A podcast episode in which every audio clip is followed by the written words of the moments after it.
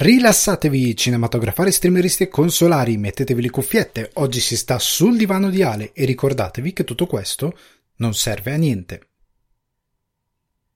Il pezzo che sentite in sottofondo è So There Are No Fuck Buddies di Sibau e io sono Alessandro Dioguardi e vi do il benvenuto su Non Serve a Niente, rubrica di Sul Divano di Ale dedicata al gaming. Vi ricordo che Sul Divano di Ale lo potete trovare su Spotify, iTunes o Apple Podcast, Google Podcast, Deezer, Amazon Music e Budsprout. In questa puntata di Non Serve a Niente vi parlo di Google Stadia chiude il suo team di sviluppatori e così muore l'ennesimo progetto Google.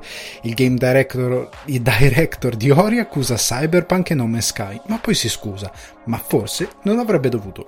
Resident Evil Village non tradisce il brand e sarebbe il caso di piantarle ed associare la prima persona e l'horror al VR. Ragazzi, bentornati e bentrovati su Non serve a niente, la rubrica gaming del podcast di Sul Divano di Ale, il podcast Sul Divano di Ale, che riprende finalmente a parlare un po' di videogiochi, perché ci sono un po' mancati i videogiochi, almeno io li ho giocati, ho continuato a giocare a ritmo molto basso, devo dire la verità, non sto avendo moltissimo tempo per videogiocare, ma continuo ovviamente a seguire il mondo videoludico. E questa rubrica è un bello sport, un bello sport per continuare a parlare del mondo dei videogame anche se non lo faccio a tempo pieno, come faccio ad esempio del cinema o di altre cose.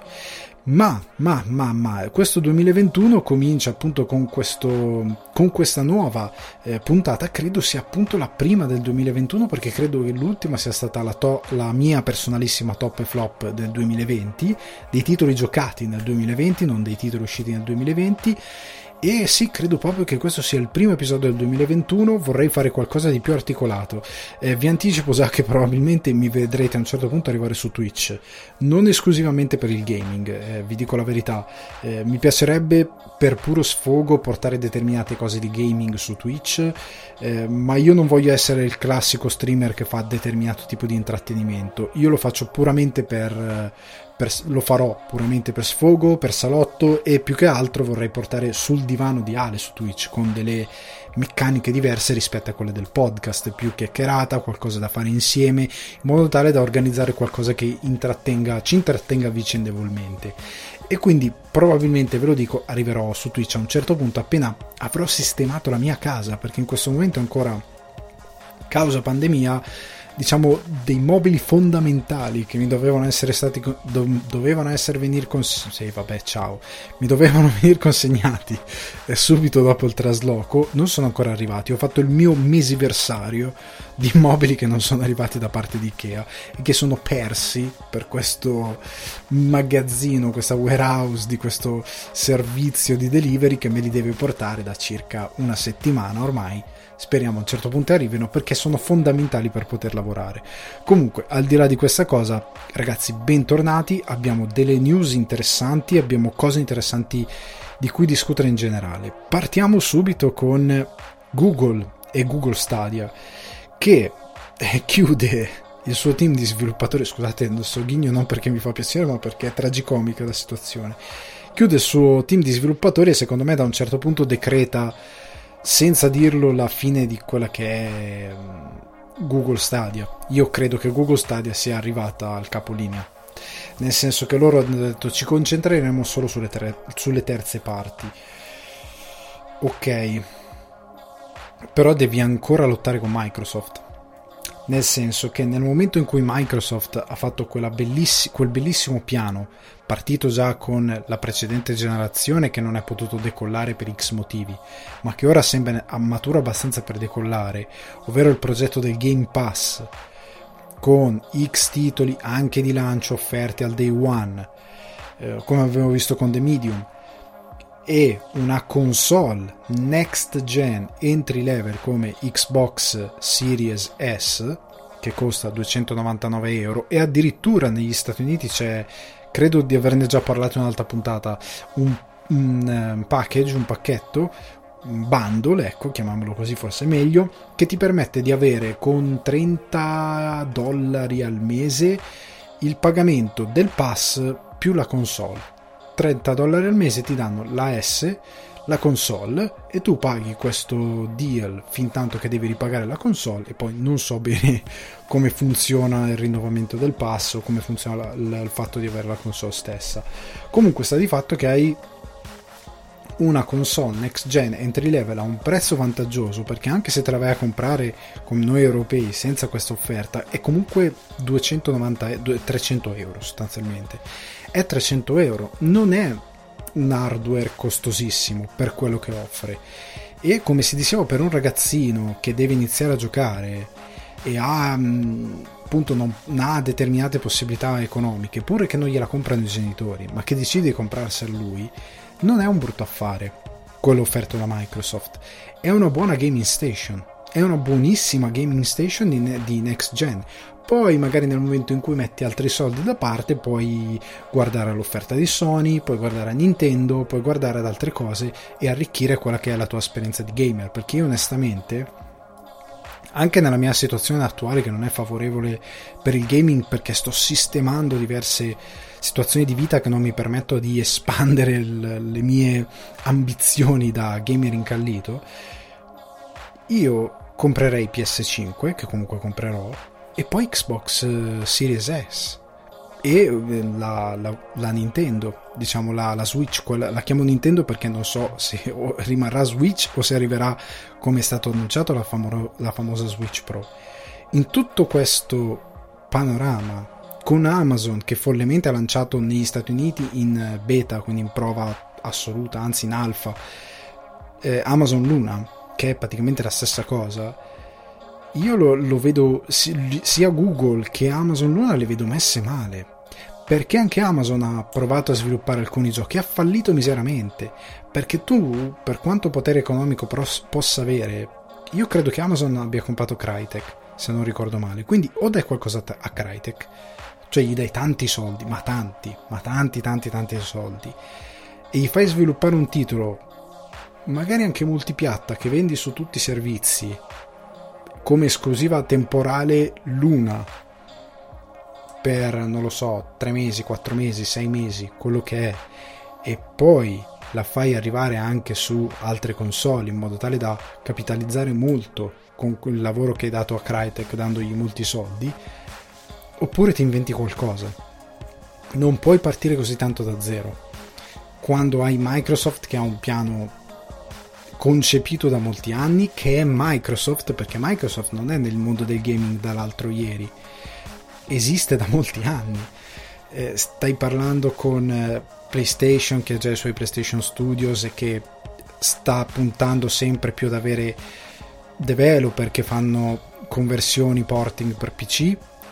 Eh, stiamo parlando di un, um, dei competitor che hanno già delle armi piuttosto forti più o meno forti che siano tra di loro, come il confronto tra Game Pass e quello di PlayStation Now non è paragonabile, perché quello di Game Pass è sviluppato molto meglio, ma sta di fatto che compar- comparati a Google sono dei giganti assurdi e anche Amazon Luna.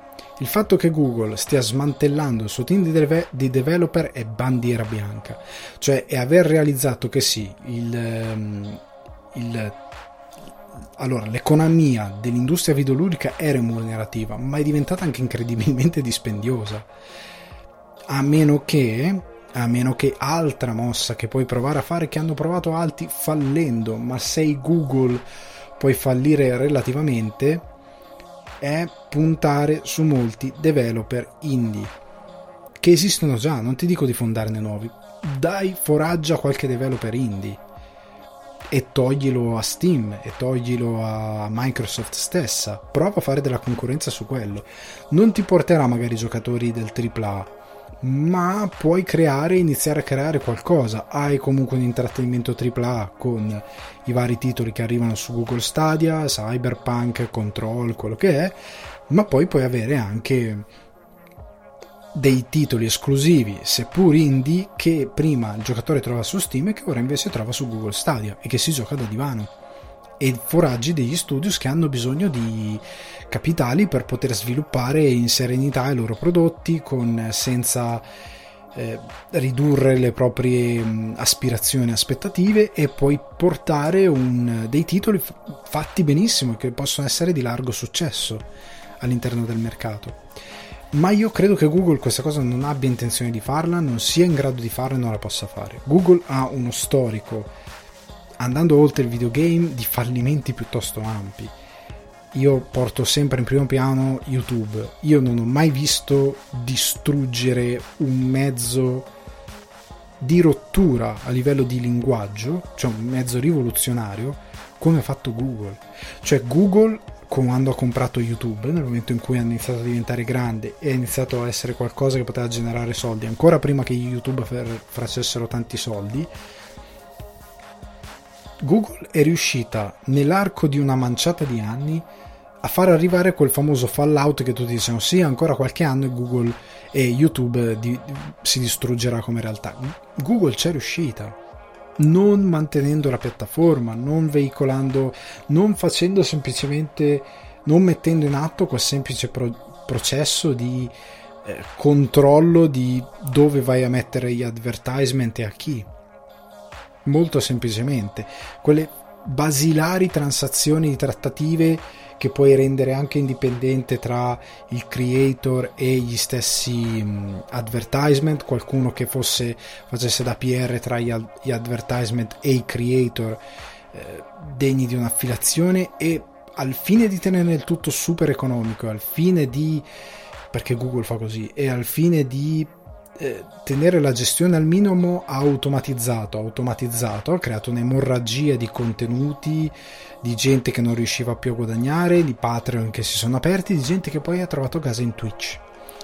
E Twitch è diventato un nuovo YouTube. E malissimo, però lo è diventato. Però sta di fatto che io non ho mai visto una compagnia come YouTube, come Google distruggere un mezzo che era il nuovo media cioè la nuova voce dell'intrattenimento lo ha distrutto nella manciata di qualche anno. È stato davvero una cosa da campioni e non credevo in Stadia. Fin dal primo momento di lancio io non ho creduto in Stadia. Mi è sembrata un'altra Uia, la famosissima consolina super indie che uscì eh, 5 anni fa, una cosa così. Mi è sembrato un altro tipo di progetto di questa portata però coi soldi. cioè con dietro un gigante che ci butta dei soldi e la butta via. L'ho visto così io Google. Google ha fallito, se vi ricordate, con il famoso Google Plus, il social network che avevano implementato, che lo forzarono dentro YouTube e i creator vennero fuori, ci fu una creator americana che venne fuori con la canzoncina dove cantava fottiti Google Plus eh, e non vado avanti, però comunque... Eh, una quantità di fallimenti devastanti. Google, se non fosse per il suo motore di ricerca, per gli advertisement, per quella base di guadagno lì, secondo me sarebbe già per l'aria. Nel senso che per aria, non per l'aria. Però capite cosa intendo? Cioè, è un gigante che vive di una cosa molto solida e di una serie di cose che hanno, prov- hanno provato a fare in autonomia dopo e sono andate tutte male ma male male male e questa è l'ennesima io non credo che Stadia credo che tra qualche anno ne parleremo come di un progetto fallito cioè come di un progetto che non è andato da nessuna parte. E Amazon Luna rischia Amazon Luna rischia tantissimo perché il primo gioco che hanno sviluppato AIA non so se l'avete visto è terrificante. È senza idee, proprio sembra un gioco green light in green light su Steam fatto da un ragazzino con degli asset nella sostanza, è veramente terrificante, non c'ha un'idea, non c'ha un cuore, non c'ha un concept nuovo, non c'ha uno sviluppo decente, è, è il nulla, è il nulla cosmico più assoluto. E Amazon Luna è, è il prossimo, secondo me. Certo, la, Amazon lo vedo come un, un progetto che tende meno a mollare il colpo, perché lo stesso guardate Amazon Prime Video, la piattaforma fa schifo, fa veramente schifo. Ha un sistema di ricerca orrendo. Scrivi Twin Peaks ti viene fuori Bob Ross. Scrivi X-Files ti viene fuori Bob Ross. Qualsiasi cosa tu scrivi ti viene fuori Bob Ross. È, ehm, è una piattaforma orrenda. Eppure navigabile in una maniera schifosa. Con film caricati da chiunque. E, ehm, eppure è lì. Sta lì non, non si sa bene quale sia la sua funzione, ha degli show di grande impatto, ha dei film che si sta comprando di grande impatto, ma sarebbe da dire a Amazon non potete assumere 5 minuti qualcuno che rifaccia l'interfaccia del, della piattaforma perché fa veramente schifo che la renda navigabile, che metta un cerca che ti trova quello che cerchi e non cose a caso. Si può implementare questa cosa basilare, davvero basilare? A quanto pare no. Comunque, raga, Google Stadia per me è, è alla frutta, non può battere Microsoft al suo stesso gioco non può battere Sony al suo stesso gioco, non può competere con Nintendo, non può competere con nessuna delle industrie del videogame che sono presenti in questo momento. Prima di tutto perché hanno un'esperienza enorme, sanno beni- l'hanno inventato loro il gioco che stanno giocando. Seconda cosa, vuole competere con un nuovo gioco che ha inventato Microsoft. e che prima di loro comunque ci aveva provato Nvidia con Nvidia Shield, non è andato bene, anche perché non era tempo, anche perché non c'è stato la giusta spinta di questa, eh, di questa console. È un, eh, un ambito nel quale entrare è molto difficile, fallire è incredibilmente facile. E una multinazionale come Google che ha più fallimenti che successi per me non poteva andare molto lontano. Io personalmente non ci ho mai creduto mai nella vita. Veniamo alla news successiva che riguarda Ori o più che altro il, um, il game director, uno dei developer di Ori del Moon Studios, ovvero Thomas Mahler, che praticamente qualche giorno fa ehm, è venuto fuori accusando eh, Cyberpunk e contestualmente anche Sean Murray di No Man's Sky chiamandolo proprio per nome, come degli Snake Oil Salesmen, che è un modo di dire americana eh, per dire nel Far West i sale, gli Snake Oil Salesmen erano praticamente quei tizi che vendevano come Red, Red Dead Redemption 2 se ci avete giocato, che vendevano quegli, quelle paccottiglie, quegli intrugli per farti ricrescere i capelli, quelle cose qua, ovviamente erano dei truffatori senza arte né parte. E li ha paragonati a quella gente lì, gente che vendeva roba miracolosa senza mm, nessuna, nessuna attinenza con la realtà, cioè paccottiglia che non faceva veramente niente, basandosi su miracoli, sensazionalismi e altre cose. E questo, nel caso del gaming basandosi, come lui ha detto, sulla cultura dell'hype, cultura dell'hype portata avanti anche dalla stampa, perché ha colpevolizzato anche la stampa e sostanzialmente ad esempio di No Man's Sky ha detto Sean Murray fino a poco prima dell'usc- dell'uscita parlava di un multiplayer che non esisteva e sappiamo tutti come è vero ehm, che ha creato un hype enorme rispondendo a delle domande a giornalisti confusi. Questo me lo ricordo che c'è l'intervista credo ancora su YouTube giornalista che diceva quindi puoi atterrare su un asteroide? E lui ridendo diceva sì lo puoi fare ma quando mai? Non, non puoi atterrare sugli asteroidi. Non, so, non, c'era il multiplayer non c'era niente. Ti aveva venduto quel gioco come Minecraft nello spazio ma meglio perché era eh, generato in modo procedurale. Non era vero niente. Andiamo a CD, a CD, CD, CD Projekt Red che ehm, ha, eh, lui ha detto hanno imparato da Molyneux, sviluppatore di Fable e quant'altro, eh, riferendosi anche a Murray, eh, e hanno venduto la qualsiasi cosa, si sono dati alla follia, alla pazza gioia eh, riguardo la loro sete di vendita. Ehm, e, e, e, hanno detto che i loro giochi avrebbero sostanzialmente fatto qualsiasi cosa, anche se di Project Red ha costruito delle presentazioni che ci vendevano il gioco in un determinato modo e che col senno di poi non è quello che ci dovevano non è quello che ci è arrivato non funziona come doveva funzionare e che soprattutto se vi andate a rivedere le varie presentazioni di Cyberpunk raga eh, hanno pubblicizzato il prologo del gioco non hanno mai mostrato nulla di avanzato perché sapevano che era rotto.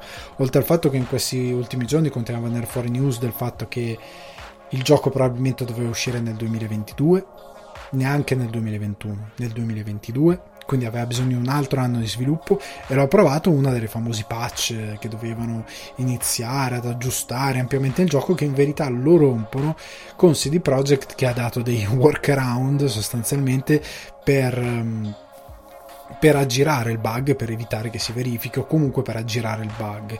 Ed è una delle cose più tristi del mercato. Ed è vero che hanno venduto paccottiglia, perché effettivamente per quanto possa piacere, il discorso su Cyberpunk si è già fatto, però per quanto possa piacere il titolo, io per que- è quello che ho detto anche a un, un caro mio amico parlando del titolo, a te piace Cyberpunk, ma perché è lo stesso titolo che hai già giocato altre volte cioè Cyberpunk nel suo cuore è un Fallout mischiato con GTA. È quella roba lì. E ha delle meccaniche base molto similari e quindi quelle meccaniche ti piacevano prima e ti piacciono ancora adesso. Il fatto che esteticamente sia così affascinante te lo fa piacere ancora di più, ma il titolo per molte altre cose è incredibilmente vecchio, in alcuni casi molto più vecchio di quei titoli si è detto tante volte il modo in cui, cavolo, non puoi neanche sparare alle gomme di un'auto eh, perché non c'è reazione, molte parti incredibilmente scriptate, componenti GDR che non hanno alcun impatto sul gioco perché appunto cose scriptate, azioni che succedono a prescindere, eh, polizia che a me è capitato, io corro per la strada, un poliziotto dall'altra parte del marciapiede mi guarda e mi inizia a sparare e io non avevo fatto niente, era notte, non c'era nessuno per strada, non avevo armi in mano, non avevo fatto niente, mi ha visto correre e mi ha sparato. E il gioco è estremamente buggato, è facilmente rompibile, pure che non lo vuoi rompere, pure che semplicemente fai la tua missione, il gioco si rompe, l'intelligenza artificiale si rompe eh, siamo in un titolo dove la polizia ti spawna alle spalle tu sei al quarto piano di un edificio. Cosa mi hai sviluppato? Perché CD Projekt Red sua, nel suo video di scuse che è uscito qualche settimana fa ha detto eh no ma il nostro titolo è incredibilmente complesso. Ma non è vero perché io sono al quarto piano di un palazzo sparo a un civile non c'è polizia attorno la polizia mi spawna dai muri. Se fosse complesso la polizia se ci fossero non lo so ci sono due poliziotti al secondo piano io sono al terzo io li ho visti quelli al secondo piano al terzo piano spara uno quelli del secondo vengono su. E mal che vada chiamano dei rinforzi fammi arrivare una macchina eh, volante della polizia dall'alto, che fai qualcosa per, per, dare più o meno credibilità a quell'intervento della polizia, non me li fare spawnare dai muri. Ma senza rientrare in cyberpunk, ma includendo anche No Man's Sky che è diventato un gioco decente adesso, cioè con l'arrivo della nuova generazione. Con l'arrivo della nuova generazione addirittura è stato migliorato graficamente, un miglior frame rate, ehm, è diventato un titolo molto molto più fruibile. È migliorato, ma ci sono voluti 4 anni. Ora No Man's Sky è vicino al titolo che ci avevano promesso. Perché non è. Io ho giocato dopo l'ultima patch che hanno rilasciato, che doveva in teoria portare eh, ancora dei mondi ancora più ampi, quello che è. Diciamo che non è proprio così, cioè relativamente è così. Il gioco è vagamente più fruibile, è diventato più complesso per certe cose, ma per molte altre il gioco è tediante tanto quanto lo era prima. C'è anche il vizio di forma che io No Man's Sky l'ho giocato quando è uscito, poco dopo la sua uscita. Ormai adesso ricominciare ogni volta mi viene pesante. Mi piace, mi piacerebbe. Io credo che a un certo punto, appena riavrò i mobili con la mia postazione e farò qualche upgrade al, al mio computer, giocherò ancora No Man's Sky con eh, il massimo di quello che mi può dare l'esperienza. E probabilmente lo porterò da qualche parte se mi andrà dico la verità perché dipende, quanto, dipende da, dalla costanza che ci metterò a giocare a No Man's Sky. Eh, ma sta di fatto che al di là di questo mi piacerà finire finalmente l'avventura per quello che è il gioco per come lo hanno concepito. E è lodevole il fatto che Hello Games abbia continuato a aggiornare il titolo nonostante nel mezzo abbia sviluppato un altro giochino che è uscito poco tempo fa, un altro gioco molto semplice, nulla di complesso, però intanto l'hanno fatto e nel frattempo hanno continuato a dare questo supporto enorme al gioco. È lodevole che lo abbiano fatto gratuitamente come lo farà Cyberpunk, ma non è lodevole il fatto che tu mi abbia venduto una roba che non è quella che mi dovevi vendere, fa male all'industria perché questi due esempi, insieme al caso Konami The Phantom Pain, che hanno venduto al pubblico senza dire niente un gioco non finito, cioè che manca un terzo di gioco manca, manca un terzo e tu l'hai venduto a 70 euro senza dire niente, shh, tutti zitti. E i giocatori tutti insieme sono arrivati a un certo punto perché queste missioni si ripetono? Perché il gioco non va più avanti? E a un certo punto tutti hanno scoperto che il gioco non era finito. Scusatemi, cos'è successo? Questi tre casi credo siano i casi peggiori della storia del videogame e sarebbe bello non vederne più.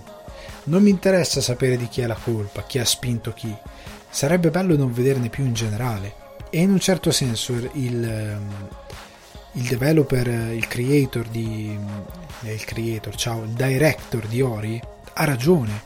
Ha avuto ragione. Poi lui si è scusato eh, l'altro giorno, un giorno dopo questo suo rant rilasciato online, si è scusato dicendo che eh, sostanzialmente ehm, dopo delle, dei confronti interni, che, il che significa do, dopo che mi hanno detto oh ma che cacchio hai fatto? Perché lui ha proprio nominato Sean Murray e Molino e quell'altro proprio hanno fatto dei nomi ben specifici ha detto chiedi scusa anche perché ha dato anche la stampa di, di, di diffondere questa cultura dell'hype senza mai criticare qualcosa perché CD Projekt Red, raga, i, le chiavi, la stampa se le ha avute dieci giorni prima per PC che uscisse il titolo, i bug c'erano, i glitch c'erano, il gioco ha preso 9. Il gioco ha preso dei 9, com'è possibile?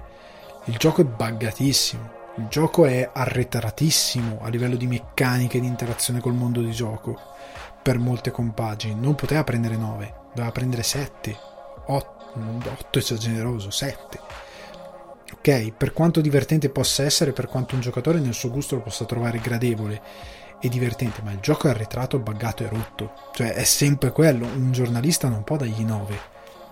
Perché vuol dire che ha giocato solo il prologo e ha detto basta così. Proprio basta così, nel senso che si è fermato lì. E anche nel prologo ci sono i problemi.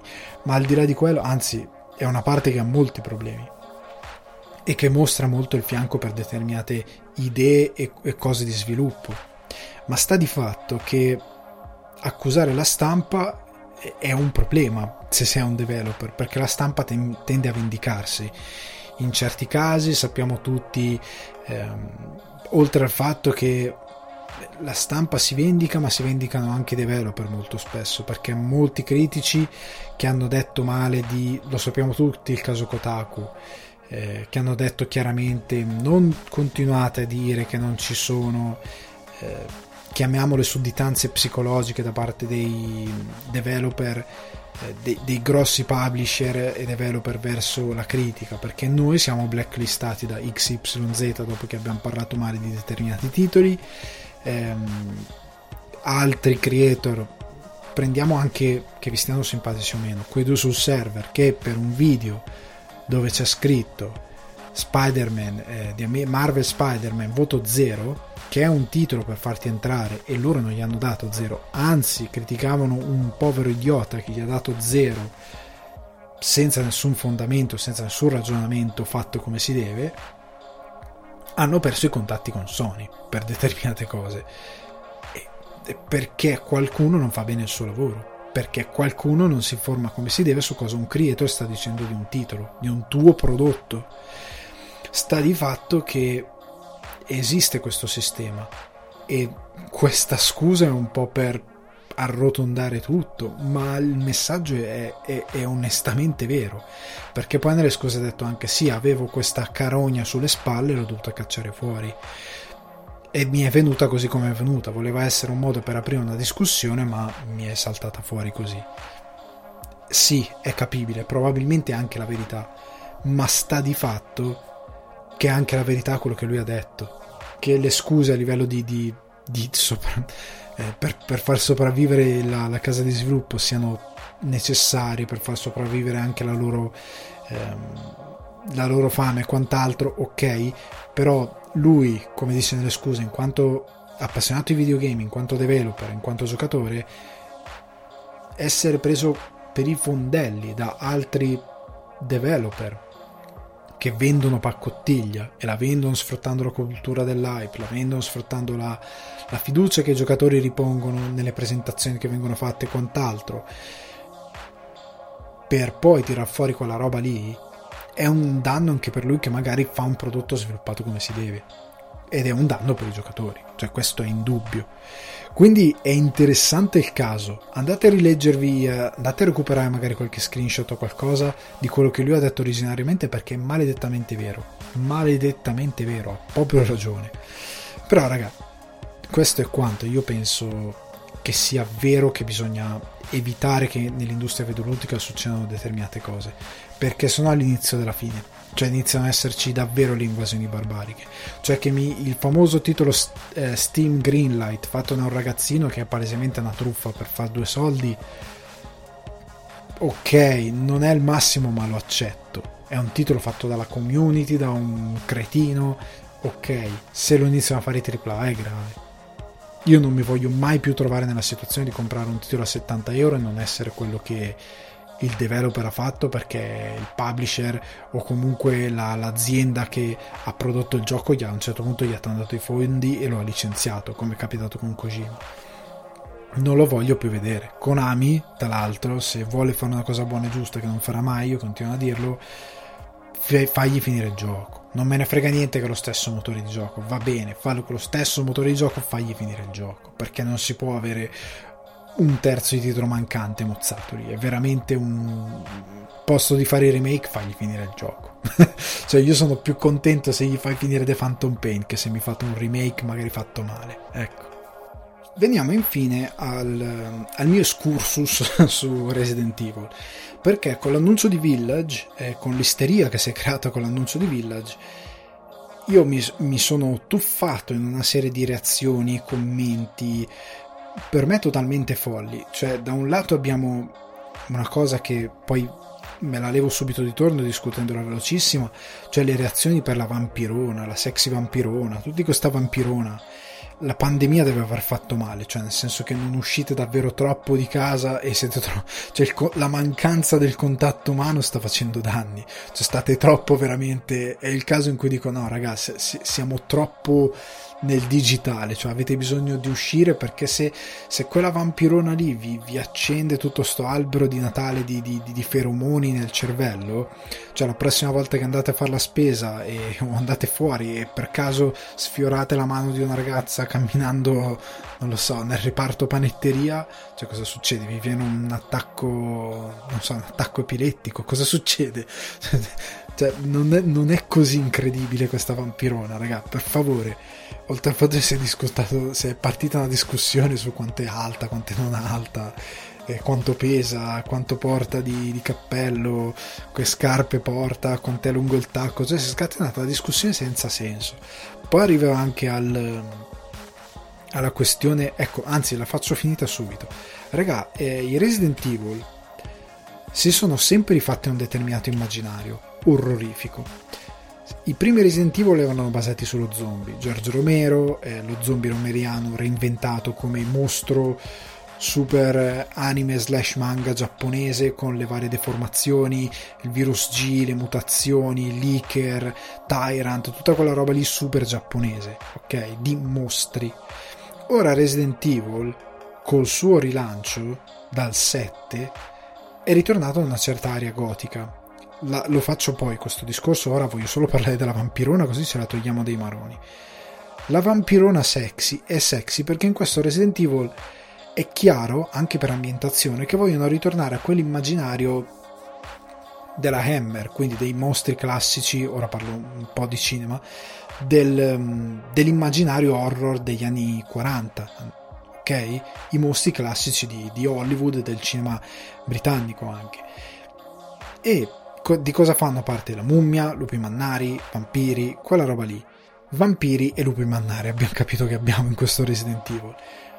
I vampiri, che sia il Dracula di Bram Stoker, che siano i, mm, non lo so, intervista col vampiro, da sempre hanno avuto, per via della loro formazione come mostro, cioè un mostro che si attacca al collo e succhia il sangue, hanno sempre avuto una componente sessuale molto forte perché uno per, attaccarsi, per attaccartisi al collo e succhiarti il sangue, oltre a sorprenderti nel letto mentre dormi, l'evoluzione del mostro, anche per concezione, per... lo ha associato al sesso, perché d'altronde è un mostro che ti si attacca al collo e ti succhia il sangue. È una cosa molto carnale. e quindi il sesso e il vampiro sono sempre stati collegati, ok? Eh, anche il fatto di, di, essere succubi, il fatto di, di ipnotizzare eh, Dracula che ipnotizzava le donne per farle uscire dalla stanza perché lui non poteva entrare in casa, tutte queste varie cose, eh, il fatto di dover trovare le vergini, tutte queste cose qui, sono eh, retaggio in parte culturale del mito del vampiro e in parte alla nuova interpretazione del mostro che nella sua evoluzione sono arrivate ad associarlo appunto a cose più carnali come il sesso. Se guardate il Dracula di Bram Stoker di Coppola ci sono le vampire che seducono Keanu Reeves, che compaiono dal letto. È, è, un, è una roba molto carnale, ok? Quindi che si sia la sexy vampirona non non è... Cioè quelli che hanno detto, eh ma dovrebbero spaventarti Dio mio, è una vampira. Arrivaci. È, chiaro che poi quando diventa un mostro non è piacevole, però nel momento in cui ti deve, diciamo, deve ricoprire quell'archetipo visivo e narrativo di mostro, deve essere così. Anche perché eh, cioè, i vampiri si sono sempre prestati a queste interpretazioni, anche romantiche molto spesso. In questo caso, un mostro che ti succhia il sangue, ma ragazzi, i vampiri, i vampiri fossero sempre come in Buffy, cioè che, che sono sostanzialmente dei come i mostri dei Power Rangers con una maschera di gomma, sarebbero veramente tristi. Il vampiro è, ecco appunto in Spike di Buffy, era un figo il vampiro, era un vampiro figo, cioè non era uno sfigato mostro brutto, era un vampiro figo i vampiri sono così, sono molto legati alle pulsioni sessuali. Quindi la vampirona, tutte le vampirine che girano attorno sono sensuali, è fatto apposta. È quello il mito del vampiro. Ok? È quello il retaggio di quel tipo di horror dal quale vogliono eh, prendere eh, sostanzialmente forma p- come punto di partenza per sviluppare il loro sequel di Resident Evil. Però facciamo un passo indietro, buttiamo via sta vampirona che ci ha rotto i maroni e parliamo semplicemente di Resident Evil 7 e 8 che online è una buffonata, fa schifo, la prima, pers- la prima persona è tutta roba da VR. Allora, scomponiamo. Prima persona VR, no. Cioè, io non, non, capisco molte volte se questa ossessione che se una cosa in prima persona deve andare in VR è retaggio di un pubblico molto giovane che non conosce i, i first person shooter, quindi gli FPS, perché ora vanno un po' di meno, a parte COD, a parte te, c'è Fortnite, il gioco più giocato, Play, Player Unknown, Battleground, sono tutti giochi in terza persona. Sia Player Unknown anche ha però la prima persona l'opzione, mi pare. Però siamo tutti abituati a questa cacchio di terza persona, anche nella maggior parte dei titoli, The Last of Us, Uncharted, eh, Resident Evil stesso, eh, Gears of War, tanti titoli sono tutti shooter in terza persona.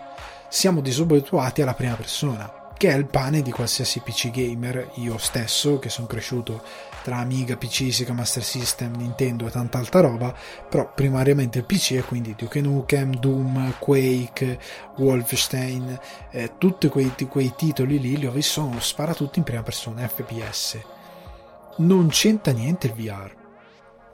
Cioè, i titoli anche orrorifici e tesi in prima persona non hanno bisogno del VR. Non è perché una cosa è in prima persona e horror, allora deve essere una giostra. Capisco che tanti film horror al cinema, soprattutto quelli veramente di massa, soprattutto i POV che sono brutti, soprattutto eh, sono anche stupidi, soprattutto determinato intrattenimento horror vi ha abituato al jumpscare, vi ha abituato a questa roba che se una cosa è in soggettiva vi fa paura perché ve la sto mettendo in soggettiva non perché vi crea una bella tensione dietro. Vi ha dato probabilmente questa idea, ma è sbagliata, perché io quando ero ragazzino e giocavo Quake, che può sembrare ridicola sta cosa, ma Quake mi mette ansia. Cioè ero in questa specie di castelli gotici col cielo viola scuro, era tutto scuro e c'erano questi mostri con le zanne insanguinate o con la motosega che ti volevano tagliare in due e era spaventoso ma non c'erano artifici di jumpscare o quant'altro.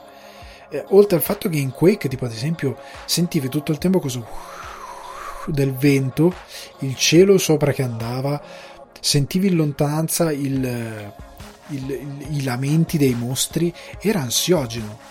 Ma era ansiogeno anche Unreal. Ecco, ora tutti conoscono Unreal Tournament o Unreal il motore di gioco, ma Unreal, primo capitolo della saga, era pauroso. Cioè tu ti risvegliavi in questa eh, navicella con prigionieri e quant'altro caduta su questo pianeta, ti risvegliavi nella cella, andavi in giro e c'erano gente che veniva trascinata via sotto le porte col sangue, pozze di sangue ovunque, luci, grida, era spaventoso, ma lo stesso Doom, quando hanno rifatto Doom 3, cioè no scusate, quando hanno rifatto Doom, sono arrivato col Doom con la grafica super nuova, pompatissimo, era ansiogeno, tu andavi in giro per la base, avevi paura non c'è bisogno del VR.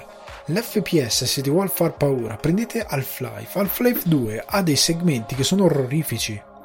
Un po' più splatter, ma sono orrorifici. Quando c'è il capitolo dove benvenuti a Ravenholm, dove c'è il prete pazzo che, che va in c'è quella scena con io mi ricordo questa scena, oddio, sono anni che non lo gioco, quindi potrebbe essere un falso ricordo, ma credo fosse così. Tu sei dal basso e vedi dall'alto lui che fa la, tipo la predica e c'è dietro di lui una porta con un fascio di luce tutto buio attorno lui viene fuori da questo fascio di luce e fa la predica e dice ah figli miei venite ride e corre dentro caricando il fucile a pompa e sparando ai li conoscete i mostri di Half-Life questi tipi questi cosi che prendono possesso degli esseri umani e li trasformano che gli vengono queste unghia queste dita lunghe, affilatissime, piene di sangue, fanno anche schifo da vedere e, lui gli corre incontro e inizia a sparare e li ammazza tutti. Quella parte di Half-Life è piuttosto orrifica. Non da far paura, ma magari a tema horror. Fa anche un po', quando eri piccolino faceva un po' Dio che ansia, ok? Ma molti FPS sono stati spaventosi, ma non hanno bisogno del VR. Oltre al fatto che Resident Evil, anche Resident Evil 7 l'hanno messo per VR, ma non ha per meccaniche di gameplay, per come è sviluppato un sentire di VR.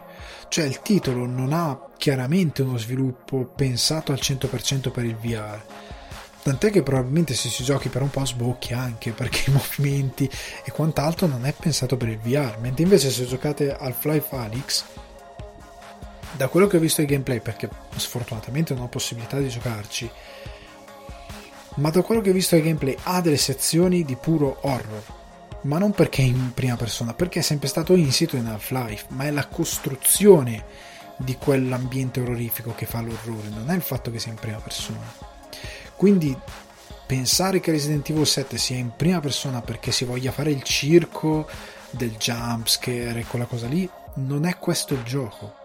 Non è proprio questo il gioco, non è quello che Capcom pensa, quello è, un, è una cosa aggiuntiva, è un plus. Ci buttiamo anche il VR per qualcuno che se lo vuole giocare. Ma la scelta di metterlo in prima persona è una scelta di stile per rilanciare la saga ricreandola. E ora arriviamo al punto focale del, del perché secondo me chiunque giudichi male Resident Evil 7, di conseguenza l'8 è un folle o comunque non ha ben presente Resident Evil. Perché se avete giocato Resident Evil 7 e poi è uscito, io l'ho recuperato di recente il 7, ma, ma avevo rigiocato, perché non potevo non farlo, il remake del 2, che è uno dei miei Resident Evil preferiti, anzi forse il mio preferito. E l'ho finito 4-5 volte. Mi è piaciuto moltissimo ma tutto il lavoro utile a creare il gameplay, la, riab- la rielaborazione degli enigmi e di tutte le meccaniche di Resident Evil 2 per il remake è stato fatto con il 7. Il 7, cioè, è una specie di. Eh, nel cinema a volte si fanno, cioè dei falsi remake, come se prendete, ad esempio, non so se conoscete Fuga da New York, poi c'è Fuga da Los Angeles, che è un sequel, ma è anche una specie di sorta di remake del primo. Perché parlano del primo, cioè fanno riferimenti al primo, però tutto il film è una sorta di remake, è effettivamente un remake. fanno dei, dei, delle strizzate è un sequel remake. Resident Evil 7 è più o meno la stessa cosa. Cioè dopo che Resident Evil ha fatto uscire il 5 e 6 che sono due capitoli orrendi per quanto mi riguarda perché distruggono proprio il cuore del videogame. Capcom per me si è seduta al tavolino e ha detto ok cosa funzionava di Resident Evil? E allora hanno, hanno pensato ai puzzle il backtracking utile nella risoluzione dei puzzle è mai noioso. Eh, Resident Evil è sempre stato un gioco ansiogeno che ti fa schifo a volte in alcune sue cose. Cioè nel primo c'erano i ragni giganti era disgustoso in alcune sue parti ehm, ed era ansiogeno, era cupo, cioè se giocate la remastered del, che io vi consiglio, la remastered HD del primo Resident Evil, la casa degli Spencer è goticissima, cioè è tutta super eh, rifinita con queste scalinate in legno, tutto in legno, questi lampadari, quei candelabri, questi tagli di luce che utilizzano perché avevano utilizzato la camera fissa come sistema per creare tensione, un limite di sviluppo del tempo utilizzato indipendentemente dalla remaster o meno. La remaster rende tutto 100 volte meglio, però anche nell'originale era ansiogeno, utilizzando le inquadrature per crearti ansia, come l'ansia ti veniva creata dalle porte che si aprivano nelle schermate di caricamento. Anche lì un espediente eh, di, di, di, un limite scusate, di, sviluppo che viene utilizzato come elemento per creare tensione perché tu aprivi le porte c'era silenzio era bello che fino a un secondo prima era la musica. Aprivi la porta schermata nera animazione della porta silenzio andava via la musica tutto e c'era l'animazione coclonk. E la porta che si apriva e tu che entravi nella porta e poi caricava la scherma e poi arrivavi nel, nella stanza. Geniale hanno pensato c'era quella roba lì, i puzzle, gli enigmi, ehm, un rifacimento a un mito come quello dello zombie o quello che è. E cosa hanno fatto? Resident Evil 7, se ci avete giocato, quello che dico non è spoiler, però è un sequel remake. Ed è un sequel remake perché questo nuovo protagonista cosa fa? È scomparsa la sua ragazza, riceve un messaggio dalla sua ragazza per andare a trovarla, la va a ritrovare. Resident Evil 1, c'è la squadra star, la squadra star bravo mi pare, no, Alpha, era andata a indagare alcune scomparse nella villa degli Spencer, come ci sono le scomparse nella villa di Resident Evil 7, gente che scompare in modo strano, vanno a indagare, non tornano più, mandano la squadra beta che va a indagare, da lì parte l'indagine, perché nella magione degli Spencer c'è qualcosa che non va Resident Evil 7, lui è andato lì perché l'è scomparsa, è una casa nel territorio, leggi i giornali, capisci che sono scomparse un sacco di persone nell'area, vai lì perché la vuoi recuperare e scopri che qualcosa non va. ok? Magione, magione, magione di Spencer, casa di non mi ricordo come si chiama la famiglia. Tu ovviamente non sai niente di questa cosa, come di là non sapevano niente. Sei lì nudo, di là avevano qualche proiettile di pistola, sì, ma era un'operazione per vedere che fine ha fatto la squadra. Non sapevano che cosa li aspettava. C'è qualcosa che non va subito dall'inizio del gioco. Il gioco non ci mette troppo tanto a farti capire che c'è qualcosa che non va, già dall'incipit, come in questo. Ok?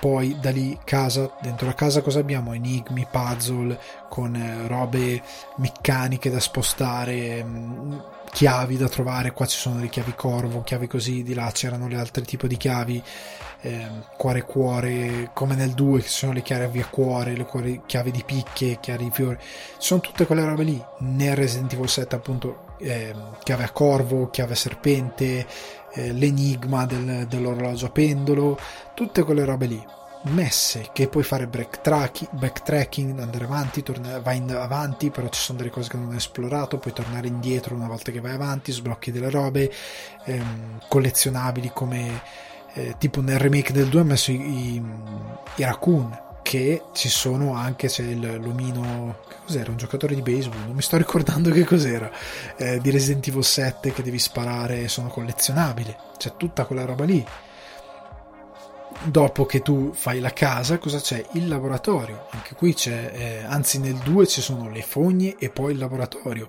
E anche qui ci sono quella specie di... Pa- c'è la palude e poi il laboratorio. E poi addirittura c'è la nave, hanno aggiunto una cosa terza perché di là ci sono le fogne e il laboratorio e poi finito. Di qua invece c'è eh, la casa e la palude che fa comunque sempre parte della casa, tutta parte della casa, poi c'è il laboratorio con la nave, ok? E di qua e di là c'era tutta quell'impianto lì, con le fogne, il laboratorio dell'ombrella, nel 2 appunto le fogne, il laboratorio. La struttura del titolo è quella, le meccaniche del titolo sono quelle. Se avete giocato Resident Evil 2 Remake, l'impianto è lo stesso, ma non è in prima persona, ok? Perché non era il mood del gioco, il terza persona, Leon, Claire, tutto rifatto, con delle meccaniche che hanno testato chiaramente Resident Evil 7 e che sono state ripulite perché quelle del 2 sono ancora più efficaci. E gli zombie sono straordinari. L'interazione che hai con gli zombie il motore di gioco il Ray Engine è fantastico. Però è chiaro che il 7 è stata una ripartenza per il brand ma è stato anche un modo per testare un sistema di gioco che fosse fedele a quello che è Resident Evil per poi riportarlo nei remake e soprattutto per andare avanti con la saga. Resident Evil 7 è un nuovo protagonista e dico ancora che è una specie di remake reboot fantasma perché a un certo punto, non so se lo avete trovato, ma a un certo punto si trova un pezzo di giornale dove parla degli eventi capitati a Raccoon City 16 anni prima. Quindi è come se il gioco ti dicesse guarda, facciamo, facciamo che ripartiamo a Resident Evil 2 o 4, cioè teniamo comunque determinati eventi e altri determinati li buttiamo via, cioè facciamo finta che il 5 e 6 shh, shh, non li nominiamo. Parliamo degli eventi di Raccoon City avvenuti 16 anni fa, perché c'è proprio questo pezzo di giornale che tu lo leggi e dice la gente è ancora scossa a 16 anni dagli eventi di Raccoon City, vuol dire che sei nello stesso mondo, vuol dire che stai collegandoti a quegli eventi, vuol dire che qualcosa da lì è continuato ad andare avanti, nonostante le avventure di Chris e quant'altro, di Leon e quant'altro. Il 7 è incredibilmente Resident Evil. Quando io l'ho giocato ho detto cavolo, ma è un puro Resident Evil in tutto e per tutto. Hanno cambiato determinate meccaniche, ovviamente, hanno aggiornato il fatto, ad esempio, di eh, delle, posto delle erbette, cioè le soluzioni, eccetera, eccetera, le medicine, quelle bottigliette tipo disinfettante che ti butti sulle mani. La prima persona è affascinante perché tu non sei più un membro della star, un uomo d'azione, ok? Sei un tizio, sei uno. È scomparsa la mia amorosa, vado a cercarla. E ti dà un livello di immersione molto affascinante quella prima persona, perché tu sei per buona parte del gioco un poveraccio che cerca di difendersi da questi psicopatici. E ti dà un livello di densità molto importante, anche perché qua non hai più lo zombie, hai dei veri e propri mostri, cioè sono dei mostri. E partiamo oltretutto da un mito eh, diverso, cioè la bambina posseduta che ha dei poteri che capiamo che è un esperimento di qualcosa, perché i due, senza fare troppi spoiler, guarda, fate così, fate cosà, c'è qualcosa di molto più grande che noi non capiamo e che capiremo più avanti di tutta questa storia della bambina, della famiglia, però la, famig- la prima persona è stata scelta per dare il giusto mood a questa storia, perché probabilmente se lo avessimo giocato in terza persona il videogioco non avrebbe funzionato, perché gli ambienti non sono così grandi. Non stiamo parlando della stazione di polizia di Raccoon City, dove gli ambienti sono grandi e dove poi ci sono le fogne, il laboratorio, sono comunque ambienti ampi, dove ti puoi muovere molto Qua stiamo parlando di la casa è un, una casetta di campagna di due piani, è una villa americana di quelle di legno, non è una magione gigante, non è una stazione di polizia più una città. È un ambiente che ti deve dare il senso di claustrofobia. Oltre al fatto che nella parte iniziale, quando sei il capo famiglia che ti rincorre per la casa, quello è Mr. X. Cioè, è, è il preludio a come fare Mr. X in Resident Evil 2 capite? È incredibilmente pregno di quello che è la poetica di Resident Evil come videogame e come meccaniche di gioco. Quindi non si può dire che abbia tradito il valore. il fatto che sia in prima persona non è per il VR, è per dare un diverso, una diversa sensazione. Ora che arriviamo in Village, pare che sarà open map o open world, che c'è la casa più il villaggio, sembra di capire, non è davvero ben spiegato. Però siamo sempre lì, siamo in un'atmosfera da film gotico anni 40 della Hammer.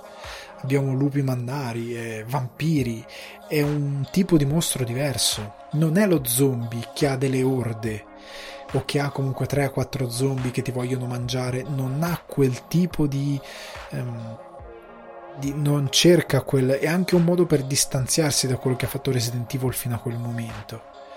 Ok, in Village probabilmente abbi- avremo delle, delle, delle, degli scenari più ampi e la, e la villa che vediamo, villa castello, quello che è, che vediamo in Village, l'atrio d'ingresso un po' ricorda la villa Spencer come ricorda la villa di eh, Resident Evil Co- Code Veronica, credo. Non, non, mi sto ricordando se credo sia Code Veronica, che era super trash quel videogioco. Comunque ricorda quella villa lì per certi versi. Quindi ci sono sempre dei richiami, come Village ricorda un po' per pasta, quindi diciamo per fotografia, per come per come si presenta il gioco, l'avventura di Leon in Resident Evil 4 nel villaggio in Spagna, mi pare, non mi ricordo dove era, o in Sud America, adesso non mi sto ricordando dove era Village. Eh, scusate, dove era Resident Evil 4? Ho giocato mille anni fa, tanto su Wii, perché era figo che avevo il, il controller della Wii da giocare, me lo sono giocato tutto così, mi è piaciuto un sacco. Comunque, al di là di questa cosa qui, è un'area diversa, è un Resident Evil diverso, è una ripartenza con un mito diverso che non ha più lo zombie, ma ora sono diventati i mostri eh, classici di Hollywood. Quindi per me parlare di un titolo che tradisce le sue origini è sbagliato. Non ci sono più gli zombie. Ok, volete gli zombie? Ragazzi, la remastered HD di Resident Evil, il primo è stupenda. Se non l'avete giocata, recuperatela, è bellissimo. C'ha sia i controlli tank sia i controlli non tank ok? Quindi controlli classici. C'ha, c'è Resident Evil 2 Remake, che è un gioco favoloso. Il 3 non tanto, ma il 2 sì.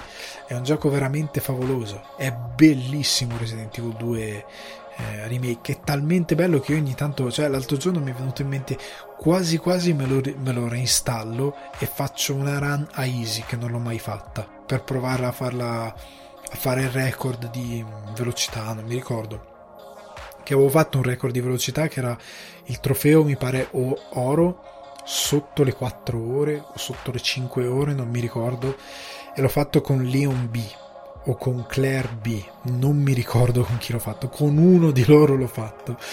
Però volevo fare ancora quello più volevo fare anche qualche obiettivo tipo non curarti mai se lo fai a easy lo fai appunto easy Però Resident Evil, che battuta brutta. Però Resident Evil 7, ehm, ritornando, come l'8, sono, secondo me non tradiscono per niente lo spirito della saga. E l'8 sarà molto sorprendente per molti frangenti, per molti punti di vista rispetto a quello che è stato Resident Evil e quello che sarà per il futuro. 7 e 8 sono dei rilanci della saga e per quanto riguarda i giochi preferi- eh, precedenti, se ora Capcom continua a fare remake, cioè il remake del 4, ben venga. Sono curioso di vedere come verrà, perché sono curioso di vedere come adatteranno quei zombie evoluti con quel tipo di parassita. E allo stesso tempo sarei curioso di vedere come riadatterebbero Code Veronica, che è un gioco che è, è un, di un trash con una trama oddio come assurda che vorrei capire come la riadattano per essere decente come quella di Resident Evil 2 che è una trama che sia a qualche momento se quel momento in cui no vabbè magari faccio spoiler a qualcuno però il personaggio X cade nel vuoto e poi ricompare che è un po' è caduta nel, nel, vuoto, letteralmente sotto miliardi di chilometri sottoterra in questo cazzo di laboratorio. Come si è salvata, come è ricomparsa, è fatta di gomma, è rimbalzato questo personaggio. Però sta di fatto che eh, in tutto questo, vabbè che in Resident Evil la coerenza, cioè sono dei mostri giganti mutati, cercare la coerenza in Resident Evil è veramente una follia. Però sta di fatto che mi aspetto dei remake interessanti perché la saga è ancora lì. Cioè, avete un sacco di Resident Evil da giocare se non li avete giocati e alcuni sono su PlayStation Now cioè sono un botto su PlayStation Now eh, credo anche oddio non vorrei dire una vaccata grossa ma credo che Resident Evil Zero sia su PlayStation Now e io non ne so niente di quel capitolo è uno di quelli che non ho proprio l'ho skippato perché non mi ricordo se forse uscì per GameCube io GameCube Zero non mi ricordo è uno di quelli che ho saltato per qualche ragione perché Code Veronica lo recuperai per vie traverse, ma Zero eh, no, non so niente. Però sta di fatto che c'è tanto Resident Evil classico che potete recuperare, anche due fatti per, ehm, per portatile, per eh, cos'era? Nintendo 3DS.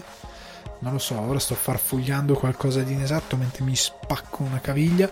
E ehm, può essere, può essere, adesso non, sto veramente avendo un lapsus, però recuperateli, recuperateli perché se proprio avete la fissa che devono essere per forza zombie, deve essere in terza persona, eh, quindi deve essere più TPS con quel tipo di enigmi precisi, fatti, finiti, ci sono i Resident Evil. I nuovi sono una nuova era.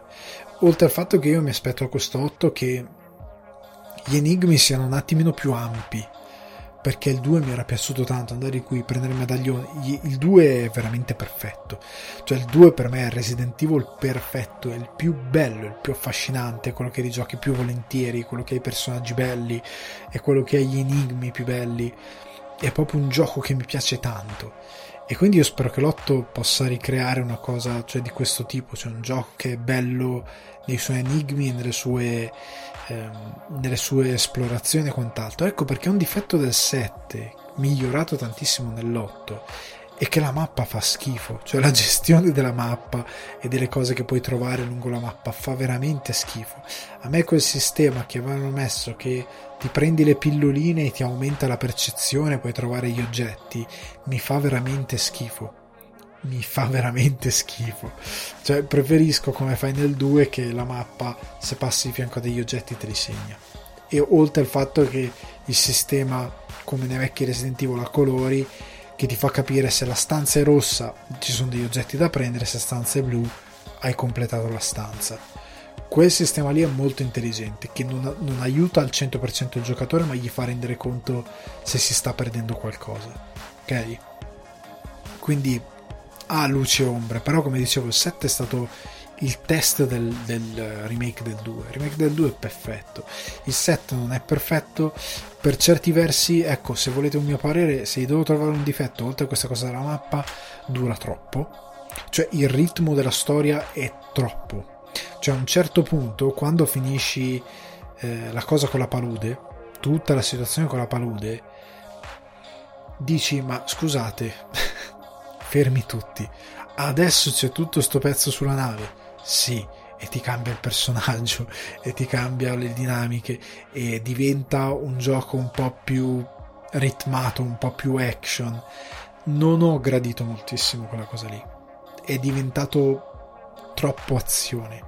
Preferivo un, um, un mantenimento della tensione un po' più alto perché quella parte lì non ha non ha tanta tensione perché quando inizi a prendere le armi sei gasatissimo e non vai davvero troppo eh, non ritorni nella, nella, sensazione che aveva dato inizio al gioco.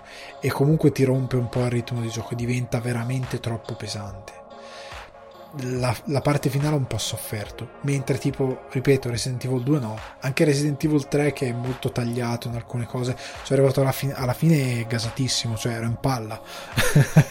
Poi non, non, mi ha, non, mi ha, tediato ecco. Sono arrivato alla fine che dai vai andiamo prendiamo facciamo. Eh, ero molto più gasato. Questo no questo mi ha un po' alla fine dai finiamo, dai. Una cosa che ho trovato geniale sono gli extra. Cioè l'extra con lo zio di Zoe che deve andare in giro e prendi a pugni i mostri, prendi letteralmente a pugni in faccia i mostri, perché lui è una specie di boxer potentissimo per qualche ragione, è un redneck con le braccia grosse che, che i mostri che tu cioè ai quali tu dovevi far scoppiare la testa fucilata e lui tre colpi in faccia li smonta mi è piaciuto un sacco come altre piccole cose come la cosa del devi scappare. Che hanno fatto quelle specie di escape room come cose aggiuntive. Molto bello molto bello tutte le cose aggiuntive. Cioè ecco se non avete preso Resident Evil 7 e um, volete prendere in pari la versione gold che ha tutte queste robe costa tipo 19 euro una cosa così prendetelo perché è divertente. Gli extra sono proprio divertenti Ragazzi, allora io vi saluto, credo di aver detto tutto quello che volevo dire in questa puntata. Vi ricordo di tornare su Spotify, iTunes Apple Podcast, Google Podcast, Deezer, Amazon Music e Budsprout. Vi ricordo di visitare il sito non serve a niente, sito, il blog non serve a niente.com. C'è la pagina Facebook di Non serve a niente. Vi prego di andare a mettere dei mi piace non perché voglio i numeri, perché non è aggiornatissimo, devo dire la verità, essendo un progetto che fatica a decollare per ora perché ho veramente tanto da fare e sono veramente preso da 2000 cose, non è una pagina super aggiornata. Ve lo dico solo per la questione che avevo già detto in una puntata che sono invaso, ho delle piccole invasioni, sono de- dei piccoli raid di boomer che capitano ogni X settimane, credo che Facebook in qualche modo mi voglia punire, gli sto antipatico a Facebook. E quindi praticamente arrivano questi raid di boomer 5-6 per volta. Sapete quelli con le fotine imbarazzanti, coi topini, coi cuoricini, con le frasi, gli hashtag, quelle cose lì che mi mettono mi piace la pagina, nonostante ci sia scritto che è una pagina di videogiochi, nonostante ci siano video di videogiochi, nonostante ci siano grafiche con news di videogiochi, nonostante ci siano status con videogiochi, nonostante tutto ti suggerisce non è la pagina che ti interessa, continua a succedere. non so perché. Sarà che non serve a niente, è un nome buffo e non lo so. Ragazzi, trovatemi voi la risposta. C'è anche il profilo Instagram nsn underscore, non serve a niente. Sono quasi sicuro, però riconoscete perché c'è scritto non serve a niente nell'immagine di profilo. Ragazzi, ehm, ci sentiamo alla prossima. Non so quando sarà, ma a un certo punto ci sarà una prossima puntata. Ciao.